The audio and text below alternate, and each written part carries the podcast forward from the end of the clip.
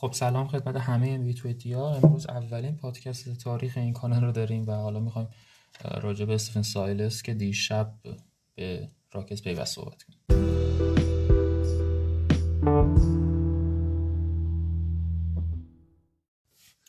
خب ابتدا راجع به پدرش صحبت می‌کنیم در بخش اول پایل سایلس در بخش دوم راجع به خودش صحبت می‌کنیم و حالا کارهایی که می‌دونه دو دهه تو بسکتبال NBA بوده. و حالا چقدر بسکتبال تو خونش هست و در نهایت آینده راکتس.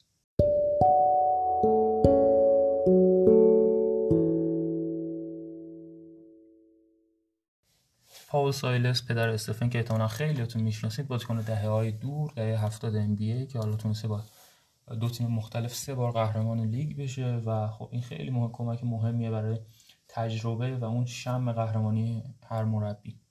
و خب ولی خب خیلی توی درس مربیگری خیلی تیم آدم موفقی نبوده. اما خب در نظر اینکه بتونه یه فرزند خیلی خلف تربیت کنه و اون رو از 27 سالگی وارد ام بی کنه خیلی تاثیر چشمگیری داشته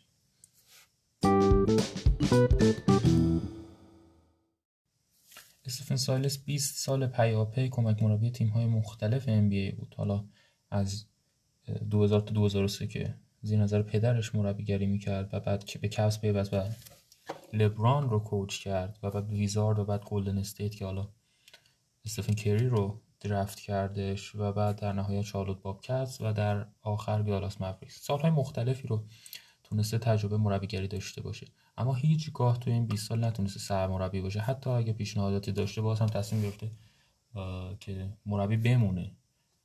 ولی این اولین بار هستش که اومده توی کسفت مربیگری. خب سه تا گزینه روی میز تیلمن فریتا وجود داشت برای مربیگری برای هد کوچ در واقع سرمربیگری تیم راکتس همونطور که می‌دونید تیلمن فریتا قبل شروع این فصل هم دوباره ادعا کرده که امسال دیگه باید قهرمان بشیم. گزینه اول جان لوکاس بود.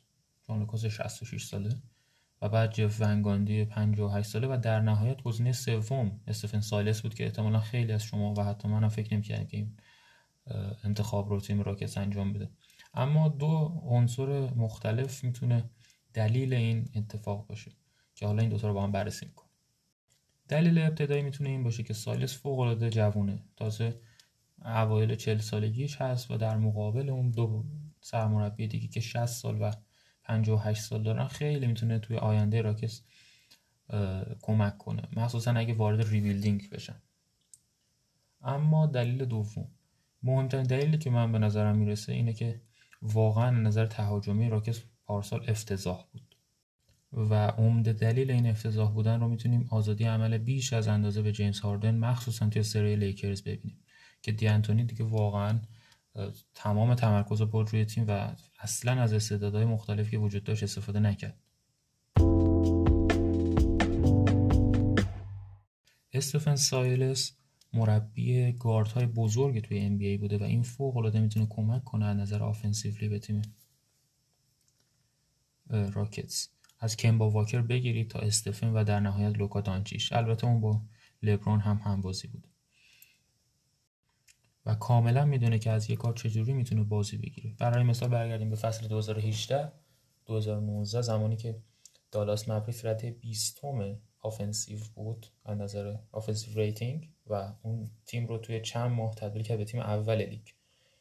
و خب فوق العاده چیز با ارزشی که راکتس فوق العاده بهش نیاز داره. حتی اگه لازم بشه rebuilding هم شروع بشه و حالا جیمز هاردن یا راسل وستبروک و این تیم از دست بده و این فصل نتونن موفق بشن احتمالا استفن سایلس بتونه آینده خیلی خوبی با این تیم داشته باشه.